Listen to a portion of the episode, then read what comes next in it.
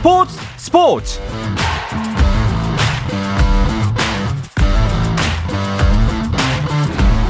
스포츠가 있는 저녁 어떠신가요? 아나운서 이광엽입니다. 자, 오늘 하루 이슈들을 살펴보는 스포츠 타임라인으로 출발합니다.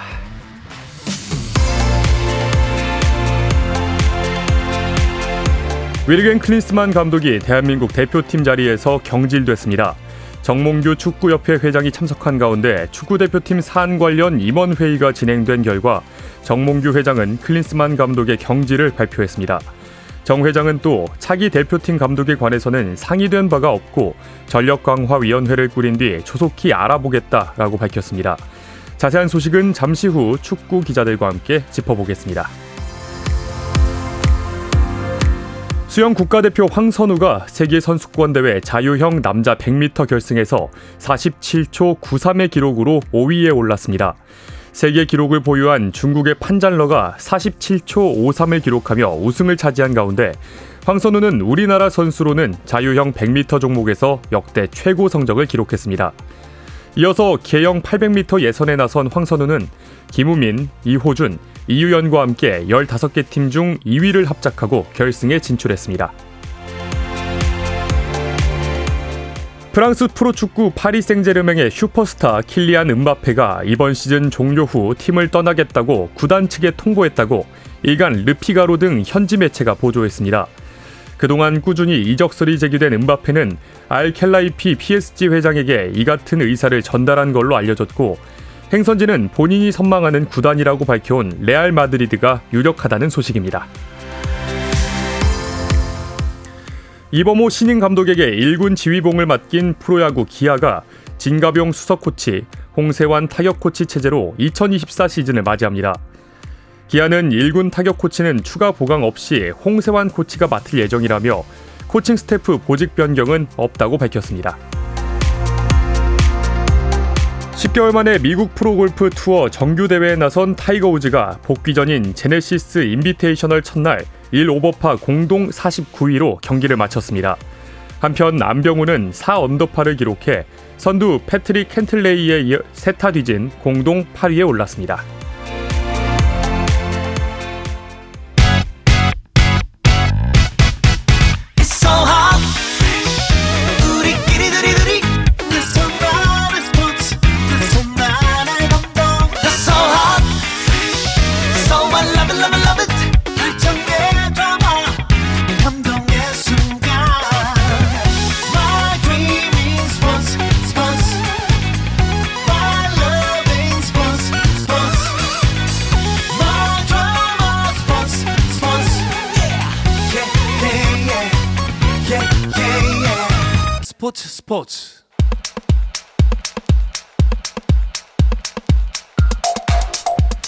금요일 저녁에 축구 이야기 축구장 가는 길 시작하겠습니다. 서호정 축구 전문 기자, 축구 전문 매체 히든케이의 유청 기자와 함께합니다. 어서 오시죠. 안녕하세요. 안녕하세요. 네, 사실 저는 지금 대타로 금요일까지 함께하고 있고 뭐 다음 주면은 한상원 아나운서, 아나운서가 돌아올 텐데 시작할 때만 하더라도 아 그냥 무탈이 조용히 이제 대타를 하고 지나가겠구나 했단 말이에요. 근데 이 한 주가 정말 너무 시끌벅적했습니다. 네. 두 분은 또 얼마나 정신 없으셨을지 아, 상상이 안 되네요. 그러니까 미디어에 종사하는 분들의 일종의 직업적 애로사항이죠. 그렇죠. 네, 좋은 일 전해드리면은 저희도 좋은데 사실 사회적인 파장을 일으키는 이슈들은 대부분 부정적인 내용들이잖아요. 지금 대표팀도 지금 그런 이야기들이 연일 또 다른 토픽으로 쏟아지고 있기 때문에 뭐 연락들은 많이 옵니다. 주변에서 정말 아 이게 정말 큰 전 사회적인 관심으로 되고 있구나라는 건 피부로 느끼지만은 썩 그리 기분 좋은 상황은 아니네요. 요청 기자도 연락 많이 받으지 받지 않으셨어요? 네, 뭐 주위에서도 많이 받고 제가 거의 뭐 방송국 투어에 나선 게 아닌가라고 할 정도로 바쁘게 지내고 있는데 사실은 어, 소정 기자도 얘기했듯이 좋은 얘기를 하면 음. 나오고 기분이 좋은데 이게 아무리 뭐 일종의 아르바이트라고 해도 나쁜 얘기를 하고 나올 땐 좋지 않고요. 음. 밥 먹을 때 제가 좀 느끼는 게 이런 얘기를 하신 분들이 상당히 많습니다. 밥 아. 먹을 때 고개를 숙이고 먹어야 되는 제가 뭐 장본인도 아닌데 그런 거라서 좀 씁쓸하기도 합니다. 게다가 또 아시안컵 출장까지 다녀오셨잖아요. 네, 그래서 저는 아직 도하에 있는 느낌이고요. 뭐 저녁이고 아침이고 뭐 회사건 다른 데서도 계속 연락이 오고 다루는 주제도 똑같기 때문에 음. 뭐 다른 게 있다면 이제 클린스만 감독이 한국 감독이 아니라는 거이 아, 정도 그렇죠. 빼고는 아 무엇도 변하지 않은 것 같습니다. 네, 방금 말씀해 주셨듯이 결국 여러 논란 속에 클린스만 감독이 경질이 또 됐습니다. 네. 네, 아시안컵을 다녀온 뒤 클린스만 감독이 어, 대회에 대한 리뷰를 하겠다라고 했을 때만 해도 사실은 뭐 평가적인 부분에서 우리가 부정적인 이야기들이 많이 나오겠다 싶었지만은 좀 불이 붙은 거는 클린스만 감독이 그런 얘기를 해놓고 이틀 만에 미국으로 도망가듯이 날아가 버리고 그렇죠. 예, 그 상황이 되면서 국민 여론이 더 이 설 기간 동안에 불이 붙고 그리고 나서 결국은 임원회의에서 이런 태도로는 도저히 이 대표팀을 맡길 수 없다라는 중지가 좀 모였잖아요. 근데 그 상황에서 또 어, 대표팀 선수들 간의 어떤 갈등 그리고 물리적 충돌이 있었다라는 보도가 외신으로부터 시작돼가지고 국내에 많이 또 퍼졌고 결국은 어제 열렸던 전력 강화 위원회에서도 그 크리스만 감독을 경질해야 한다는 우세론이 퍼지면서 오늘 임원회의를 가졌고 종몽규 회장도 본인이 직접 기자회견에 나서서 크리스만 감독의 경질을 결정했다고 발표했습니다. 네, 지금 그럼 한국 대표팀 감독을 맡은 지 얼마 만에 경질이 된 거죠, 지금? 약 1년 만에 결별을 하게 됐고요. 뭐 클린스만 감독이 저, 뭐 자신이 오늘 SNS에서 썼는데 초반 몇 경기를 제외하고는 아 유로던전에 질 때 까지 13경기에 무패하면서 음. 성적으로만 보면 나쁘지 않은 것이었지만 그 안에 덜컹거렸던 덜컹거렸던 것이 사실 많았고요. 아, 축구 성적도 좋지 않았고 팀 매니지먼트도 좋지 않았고 무엇보다도 축구가 사실 이렇게 월드컵도 아닌데 전 국민적인 관심을 모은 적이 없었는데 아, 독일 감독이 와서 이런 조금 뭐라고 화제를 불러 일으킨 것도 되게 신기한 일인데 그게 모두 1년 안에 일어났습니다. 아, 참 1년 안에 온갖 이슈들이 메이킹 됐었습니다. 아마 정몽규 축구협회 회장도 이런 상황이면 결단을 내려야겠다 이렇게 생각을 했을 것 같아요. 사실 어제 전력 강화 위원회에서의 그 클린스만 감독이 화상 회의 참여 방식으로 어 등장을 해가지고 이제 의견들을 들었는데 거기에서 이제 몇몇 사안들에 대한 본인의 변호를 했습니다. 근데 그 내용이 사실 좀 적합하지 않았던 것 같아요. 네. 어, 자신의 어떤 전술에는 전혀 문제가 없었고 오히려 손흥민, 이강인 두 선수의 충돌로 말미암은 어, 선수들의 불화. 그러니까 원팀이 되지 못해서 우리가 결과를 내지 못했을 뿐 나의 능력에는 문제가 없었다라는 어떤 이야기를 했다는 것이 알려지면서 저는 이제 그렇게 생각했어요.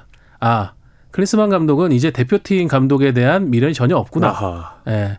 왜냐하면 본인이 앞으로 이 대표팀을 맡고 나아가겠다는 계획이 있다고 하면은 선수들에게 절대 화살을 돌리지 않았을 건데인데 그 얘기를 했다는 것은 아 지금 국내 분위기나 지금 협회 임원 회의의 분위기가 이 사람 귀에 들어가 가지고 이 사람도 이미 마음을 먹었구나라는 그런 직감이 들었습니다. 네. 또 직접 기자회견을 했던데 어떤 이야기들이 나왔습니까? 저는 가장 눈에 띄었던 것이 정몽규 회장이 아, 다른 것은 다 사과하고 했지만 클린스만 감독 선임 과정에서 오해가 있었던 것 같다라고 얘기를 했거든요. 오해요. 네, 벤투 감독과 사실은 똑같은 과정으로 뽑았는데 마치 그것은 뭐 가로 안에 쳐서 얘기는 하지 않았지만 아, 본인의 압력에 의해서 절차 없이 클린스만 감독을 선임했다는 얘기가 도는데 음. 그것은 사실이 아닙니다라고 얘기를 했거든요. 근데 저는 이것은 저도 인정하기가 좀 어려울 것 같고요. 문서적인 것이라면 절차적인 것이라면 똑같이 후보 이름도 있을 것이고 마지막에 뭐 좁혀진 후보, 음, 뭐 최종 후보 두 명의 어, 어떻게 보면 인터뷰도 있을 텐데 사실은 전력강화위원회 선임 과정에 참여했던 분들의 증언도 있고 주의를 취재해 보면 이분들이 전혀 어, 대표팀 감독 선임에도 관여하지 못했고 대표팀 감독이 선임된 이후에도 A 대표팀 주제는 전혀 다루지 못했습니다. 음. 사실 이분들은 평가를 내릴 때 냉정해 보면 저희와 똑같이 결과만 보고 평가를 내리는 셈이거든요. 그런 걸 봤을 때 정 회장이 아, 적극적으로 변호를 했지만 이 부분에 대해서는 사실 말끔하게 해소되지는 않았습니다. 네. 사실 정몽규 회장의 이 얘기는 어제 전력 강화 위원회 참석했던 크리스만 감독의 말로 반박이 가능합니다. 그렇습니다. 크리스만 감독이 뭐라고 했냐면요. 네. 나는 전력 강화 위원회 같은 이런 좋은 조직이 이런 좋은 기회가 있는지 처음 알았다. 어. 오늘 처음 알았다. 그러니까 전력 강화 위원회를 통해서 자신이 선임됐다는 것 자체를 본인이 인정하지 않은 얘기거든요. 네네네. 그러니까 정몽규 회장의 이 자기 변호는 클린스만 감독의 얘기로 100% 반박이 되고 있습니다. 아하. 그리고 또 이 위약금이 엄청날 거라는 얘기가 돌던데 이게 그 금액을 다 줘야 되는 게 맞습니까?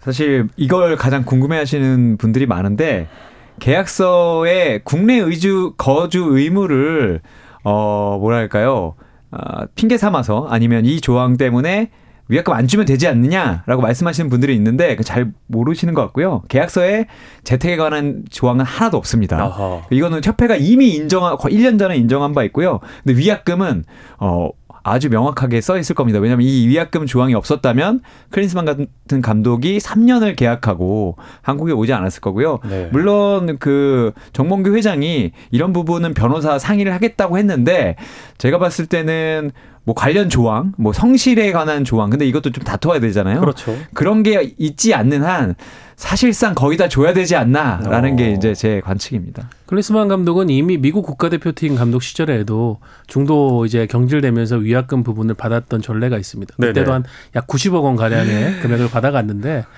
어 뭐 물론 이제 약간 농담적으로 그런 얘기를 합니다. 아, 경질 재테크 아니냐라는 얘기도 나오고 있지만은 그만큼 크리스만 감독이 이전에 경험이 있기 때문에 대표팀 우리 대한민국 대표팀과 계약을 할 때 본인의 어떤 변호사라든가 주변에 이런 계약을 다루는 전문가들에게 면밀히 상의를 해가지고 절대 본인 손해 보는 일 없게 음. 계약서를 다 작성했을 겁니다. 아마 우리 대표팀이 결국 대한축구협회가 이 문제는 모두 부담을 하지 할 수밖에 없지 않나 싶습니다. 그렇다면 우리로부터 받아가는 위약금은 어느 정도인가요? 어, 뭐 여러 가지 설이 있는데 80억에서 100억 정도의 선이 되지 않을까 싶습니다. 전부 다 지급해야 된다면 잔여 연봉과 코칭 네. 스태프들의 연봉까지 합하면 뭐 클린스만과 코칭 스태프 합하면 그 정도 규모가 나온다고 이야기들이 돌고 있습니다. 근데 이게 선수들 간의 물리적 충돌 보도가 나왔는데 선수단 관리에 실패를 한 거면 이걸 또 감독에게 책임을 물을 수 있는 거 아닌가 하는 생각도 들거든요.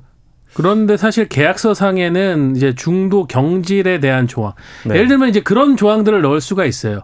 아시안컵에서 조별리그에서 탈락을 했다. 혹은 8강에서 탈락했다. 그럴 경우에는 이 계약이 자동 해지된다라는 이런 옵션 음. 조항들은 넣을 수가 있죠. 성적에 대한 부분. 그런데 어떤 시나리오로 우리가 지게 될지, 무슨 문제들이 발생해서 지게 될지에 대한 예측을 저희가 닥터 스트레인지가 아닌 이상 그렇죠. 네. 예, 미래를 내다볼 수는 없는 일이잖아요. 아, 그런 부분은 거의 어떤 감독의 계약서 해지 조항에도 들어가지는 않을 겁니다. 예, 이거는 어떻게 보면은 어, 대표팀 안에서 잠복했던 문제라고 저희가 얘기는 할 수 있겠지만은 크리스만 감독이나 대한축구협회가 예상했던 시나리오들은 아니었기 때문에 어, 계약 해지 조항 그리고 위약금을 우리가 좀 줄일 수 있는 그런 도구로서는 방어 도구로서는 쓰기가 아마 어렵지 않을까 싶습니다. 근데 이렇게 큰 손해를 보는 상황이라면 결국 누군가는 책임을 좀 져야 되지 않나 이런 생각이 들거든요. 또. 어, 사실 뭐 금전적인 피해와 한국 축구가 1년을 뒤로 갔다는 거는 분명히 누군가 책임을 져야 되는데 그래서 오늘 기자회견에서 정몽규 회장의 거취에 대한 이야기는 없느냐라는 질문이 직접적으로 두 번 나왔는데 네네. 정 회장은 그에 대한 답답은 하지 않았습니다. 그러니까 물러나겠다는 얘기도 하지 않았고 수습하겠다는 얘기만 했었고요. 다만 이제 그 위약금을 줘야 된다면 자신이 사재를 털어서라도 어. 어느 정도 부담할 것에 대해서 고민을 해보겠다 이런 발언을 좀 했습니다. 네. 그리고 또 대표팀 내부적인 문제가 이렇게 쉽게 빠르게 공개됐다는 것도 좀 이해가 안 되긴 하는데 그 후에 축구협회 대처에 대해서도 좀 우리가 생각을 해봐야 되지 않을까 싶어요. 네, 이게 굉장히 심각한 문제인데, 그러니까 어, 선수들이 다퉜다라는 내용 이상으로 중요한 게 그럼 이거를 어떻게 정리할 것인가에 대한 일종의 프로토콜이 협회 내에 존재를 해야 되거든요. 네. 부정적인 이슈가 발생했을 때 어떻게 대응할 것인가. 뭐 저도 그렇고 유청 기자도 그렇고 질곧 얘기하고 있지만 이거 일원화 시켰어야 됩니다. 음. 협회에서 처음 만약에 더썬의 그 보도가 나왔을 때 정말 정석적인 반응이라면 우리가 사태를 한번 상황을 알아보겠다. 어, 지금 정확히 얘기 드릴 수 있는 건 없다라고 하고 협회 내부에서 전문적인 어떤 조사를 통해 가지고 객관적인 사실들만 남겨놓고 나머지들은 걸러내고 그 객관적 사실들을 바탕으로 이게 어떤 징계를 줄 수 있는 대상인가 여부를 판단하고 징계를 줘야 된다고 하면은 해당 선수에게 징계를 줘야 되겠죠. 네. 그리고 나서 공식적으로 발표를 해가지고 깔끔하게 끝냈어야 되는 건데 지금은 뭐 그런 식입니다. 계속 실시간 중계하듯이. 아, 그렇죠. 예, 하나씩 하나씩 새로운 정보들이 나오니까 이거를 받아들이는 우리 축구 팬들이나 국민들은 아 정말 이거 뭐 심각한 문제구나. 이게 지금 아시안컵의 모든 문제의 중심이구나 라고 착각을 하게 되는 거거든요. 네. 어, 이 부분에 대해서는 대한축구협회가 크게 잘못했는데 오늘 정몽규 회장은 정작 뭐라고 할까 약간 삼자의 그 관전평이라고 해야 될까요? 어, 젊은 선수들 혈기왕성 젊은 선수들이 그런 일이 벌어질 수 있지만 어른들이 잘 어, 묻어가야 잘 이렇게 안고 가야 되지 않겠습니까? 이런 얘기를 하는데 그 또한 어떻게 보면은 책임 회피에 가까운 대답이었다고 봅니다. 네. 아, 이런 과정에서 결국 또 상처를 받는 건 아마 선수들이 아닐까 이런 생각도 들고요. 이강인 선수를 비롯해서 젊은 선수들의 SNS에 비난 댓글이 엄청 달리고 있다고 하더라고요. 네, 좀 안타까운 상황인데 사실은 뭐 아주 중요한 시기에 팀에서 내분이 일어났다면 선수들도 비난을 피하기는 어려울 것 같아요. 근데 사실은 이거는 팀 내에서 해결할 일이고 정말 징계를 줄 일이 있다면 서우준가 제가 얘기한 것처럼 징계를 주고 끝낼 일인데 어떻게 보면 팀 내에서 이뤄진 일들을 바깥으로 대한축구협회가 너무 빠르게 인정하고 그 이후에는 뭔가 입장이라던가 그 외에 뭐 공식적인 대응이 하나도 없었기 때문에 사실은 제가 보기엔 뭐 KF가 그 대한축구협회가 일부러 그런 건 아니지만 이런 어려운 상황에 선수들을 앞에서 내놓은 것 같은 느낌입니다. 아하. 그래서 사실은 3월부터 저는 걱정인 게 어떻게 대표팀을 꾸릴 것인가. 음.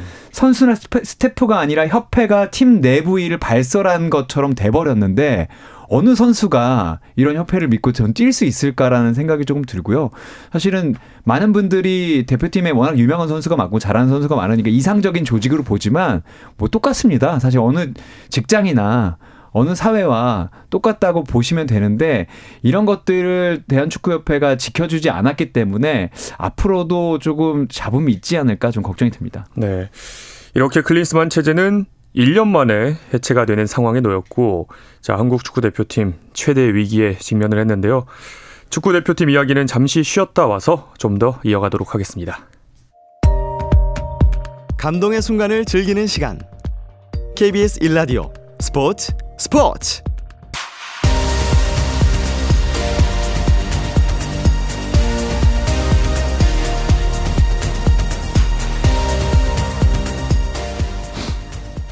네, 금요일 저녁 축구 이야기 축구장 가는 길 듣고 계십니다. 축구 전문 매체 히든케이의 류청 기자, 서호정 축구 전문 기자와 함께 하고 있습니다. 자, 그렇다면 이제 우리 대표팀은 어떤 것부터 해야 될까요? 일단 대표팀의 지금 수장에 공백이 생겼기 때문에 감독 선임부터 진행을 해야 되겠죠. 정몽규 회장도 오늘 감독 선임 그리고 전력 강화 위원회를 새롭게 꾸리겠다라는 얘기를 했거든요. 네. 그 얘기는 지금 외부에는 어쨌든 클리스만 감독을 선임한 주체라고 어, 알려져 있는 그리고 오늘 정몽규 회장이 주장한 마이클 밀러 위원장도 물러난다라는 의미가 포함되어 있는 것 같아요. 그렇다면 전력 강화 위원장도 선임을 해야 되고 그렇죠. 근데 당장 지금 3월 중순에 우리 대표팀이 월드컵 2차 예선 3, 4차전을 치러야 됩니다. 어, 태국과 홈에서 경기를 하고 바로 또 태국 원정을 가야 되거든요. 이 두 경기를 치러야 되는데 지금 한 달여 앞으로 다가온 상황에서 조직 구성, 감독 선임까지 깔끔하게 끝낼 수 있을 것이냐. 아하. 예, 이것도 지금 당장의 문제라고 할 수 있겠죠. 네. 그러면은 월드컵 예선에 나설 임시 감독으로는 좀 물망에 올라오 있는 분들이 있을까요? 사실 저는 이런 보도들이 있는데 어 논리적으로 보면 누가 갑자기 선임하지 않는 이상 지금 전력강화위원회 위원장도 이제 바뀌어야 되거든요. 네네. 아직은 아무도 물망에 올라 있지 않아야 되고 아하. 사실은 사실 시간이 좀 있습니다. 물론 2차 예선 3, 4차전이 중요하지 않다는 게 아니라 이 3, 4차전에 쫓겨서 클린스만 감독을 뽑았을 때처럼 뭔가 좋지 않은 감독을 뽑게 된다면 이 중요한 시기에 좀 건너갈 수 있다고 보거든요. 그러니까 어떻게든 어, 3월에 대한 공백을 줄이고 선수단에 대한 이 타격을 줄이면서 넘어갈 수 있는 방법을 어, 대한축구협회와 몽교장 그리고 뭐 새로 선임될 전력강화위원장과 위원들이 좀 생각을 좀 많이 해봐야 될 것 같습니다. 저도 좀 동의하는 바인데요. 좀 멀리 보고 네. 신중하게 결정을 해야 되는데 근데 지금 대한축구협회를 둘러싼 분위기나 여러 가지 단독 보도를 보면은 빨리 빨리빨리 빨리, 빨리. 결정하겠다 라는 입장으로 가는 것 같아요. 그렇게 되면은 시간이 급하다고 하면은 외국인 감독들에 대한 접촉이나 선임 과정은 배제될 수밖에 없습니다. 그러니까 그렇죠. 지금 계속 국내 감독을 선임해야 된다는 얘기가 나오고 때마침 선수들 간의 그런 충돌로 인해 벌어진 대표팀 내의 기강 규율 부재 이런 부분은 결국은 국내 감독들이 조금 더 유리하지 않겠냐 이런 지금 논리거든요. 네네. 근데 저도 과연 국내 감독 중에 그렇다면은 사실은 2014년에도 똑같은 이유로 홍명보 감독 선임했는데 1년 만에 파국으로 끝났습니다. 네. 어, 신태용 감독은 어땠나? 신태용 감독도 형님 리더십이 있고 선수단을 잘 아우들 거라고 했는데 길게 가지 못했죠. 이런 전례가 있었는데 지금 다시 똑같은 논리로 국내 감독을 그것도 지금 현직에 있는 감독들이 그렇다면은 좋은 능력을 지녔을 텐데 그 감독들 K리그 개막 지금 2주밖에 안 남았는데 그 감독을 빼오려고 시도를 한다. 네. 아, 이거는 한국 축구 전체를 구조 자체를 한번 붕괴시켜 보겠다라는. 협회의 시도라고밖에 판단이 들지가 않아요. 네, 결국에는 먼저 전력 강화 위원회를 좀 이제 다시 꾸려야 된다. 뭐 또 정상화를 맥- 외치는 목소리도 크게 나오고 있더라고요. 네. 네, 사실은 말씀하신 대로 우리가 사실은 예전에는 그러면 시스템으로 감독을 뽑았냐라고 한다면 2018년 월드컵이 끝난 뒤에 김판곤 위원장과 함께 파울로 벤투 감독을 뽑은 게 사실상의 거의 유일한 아, 시스템에 의한 네. 아, 선임이라고 볼수 있고 그 전에도 성공한 선임들은 있었습니다.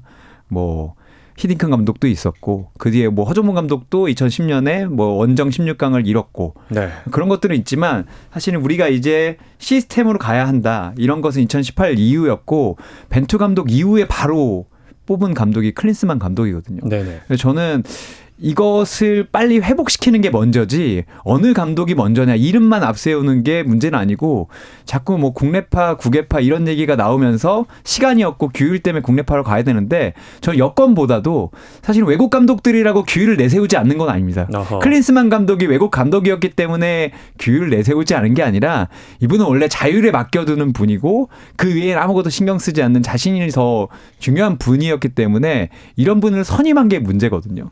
그래서 저는 시간에 쫓기지 않고 3, 4차전이 중요하지 않다는 게 아니라 조금 멀리 봐야 될 시기인 것 같습니다. 네. 오히려 좀 역발상을 한다면은 네네. 나쁘지 않은 타이밍이 될 수도 있어요. 그러니까 어, 국내 감독이든 외국인 감독이든 후보를 전체적으로 넓게 본다면은 지금 유럽 시즌이 막바지로 들어가거든요. 3, 4, 5, 네. 6월. 요 시기에 성적으로 인해 가지고 현직에서 빠지는 감독들이 나올 수가 있어요.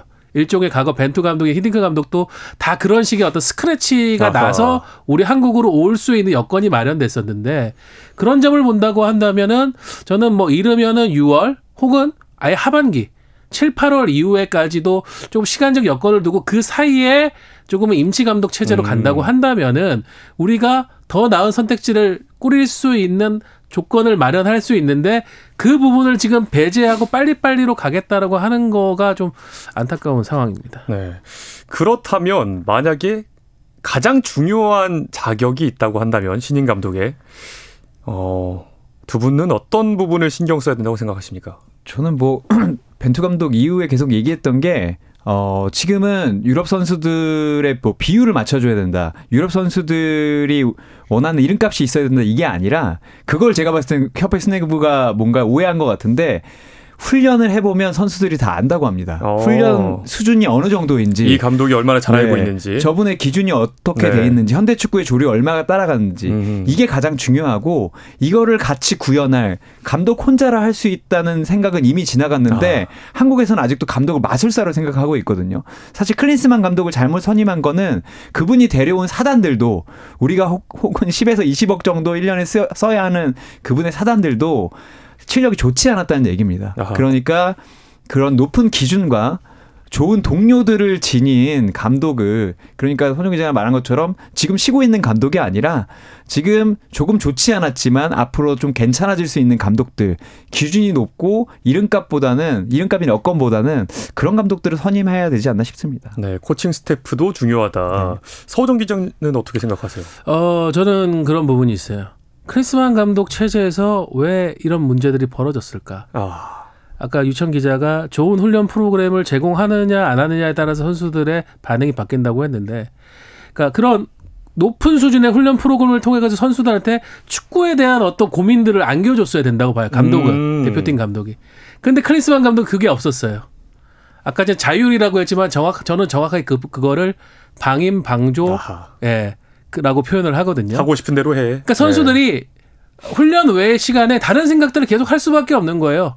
아, 내가 어, 지금 우리 감독이 하고 있는 체제 안에서 어떤 축구를 위해서 더 고민을 해야 될까?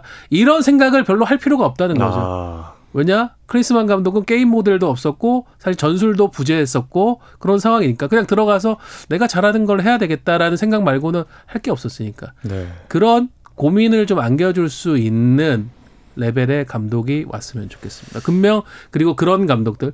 야, 김판곤 전 위원장이 뭐라고 했냐면 벤투 감독은 스탠다드 감독이라고 했어요. 스탠다드. 이 사람은 특별한 감독이 아니다. 대단한 감독이 아니다.